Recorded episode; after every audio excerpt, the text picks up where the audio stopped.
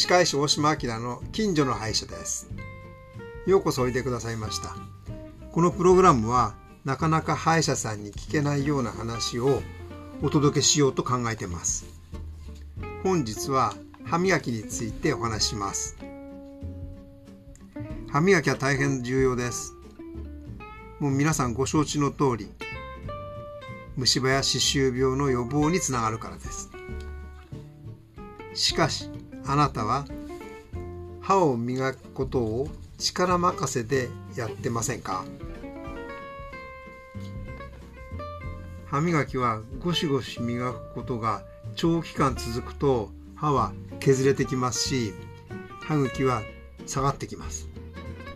結果的に磨きにくくなったり虫歯や歯周病になりやすくなったりします。ではどうしたらよいでしょう？日本では歯磨きと言いますが英語ではプラークコントロールと言います。つまりプラーク思考をコントロール制御するということです。歯を磨くことではありません。順にお話しします。まず歯ブラシ。できればソフトなものを選んでください。そして持ち方はペンを持つように持って歯を1本ずつソフトに歯磨きしてほしいです。およそ150から 200g 程度の力です。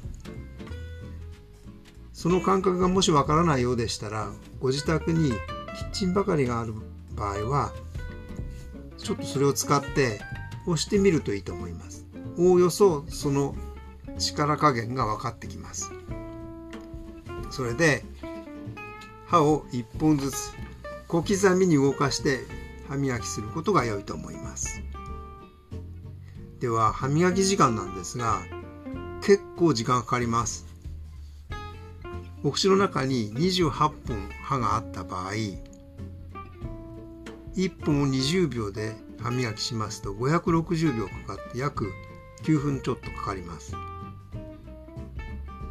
同じように1本10秒で歯を磨くと、まあ、280秒かかります。4分ちょっとかかります。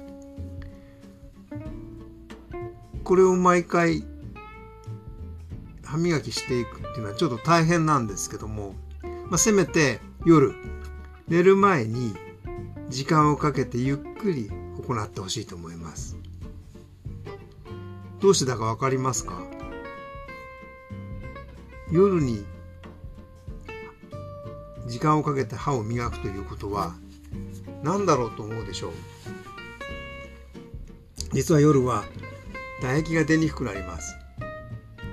お口の中のばい菌がたくさん多く増殖します。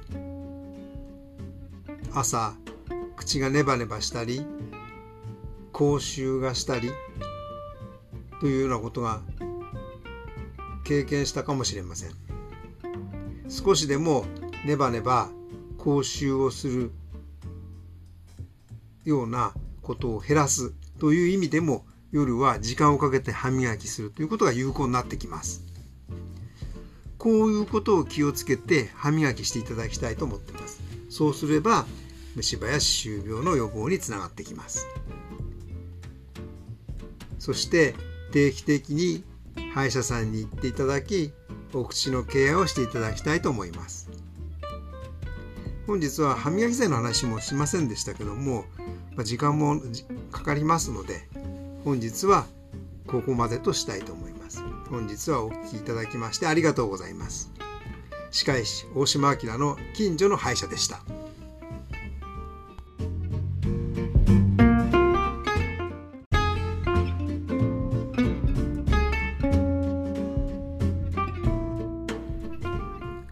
歯科医師大島明の近所の歯医者です。ようこそおいでくださいました。このプログラムはなかなか歯医者さんに聞けないようなことをお届けします。本日のテーマ最近の子どもたちの歯並びの傾向です。結論から申しますと幼児期から口の周辺の筋機能トレーニングをすることをお勧めしています。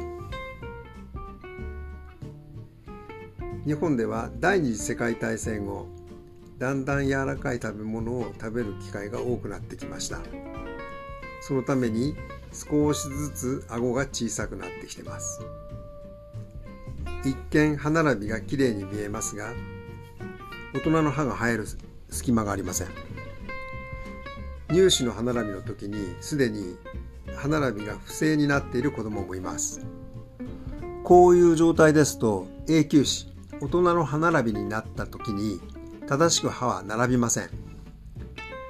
見た目も悪くなります。呼吸がうまくできないのでいびきをかいたりします。食べ物もうまく噛めなかったり飲み込みが悪かったりします。さらに猫背になったり内股歩きになったりする人もいます。お父さんお母さんは幼児期から虫歯を気にするだけではなく歯並びについて気にする必要があります。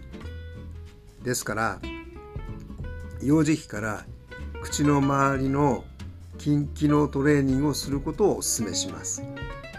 詳しくはかかりつけ歯科医院でご相談ください。本日もお聞きいただきましてありがとうございます。歯科医師大島明の近所の歯医者でした。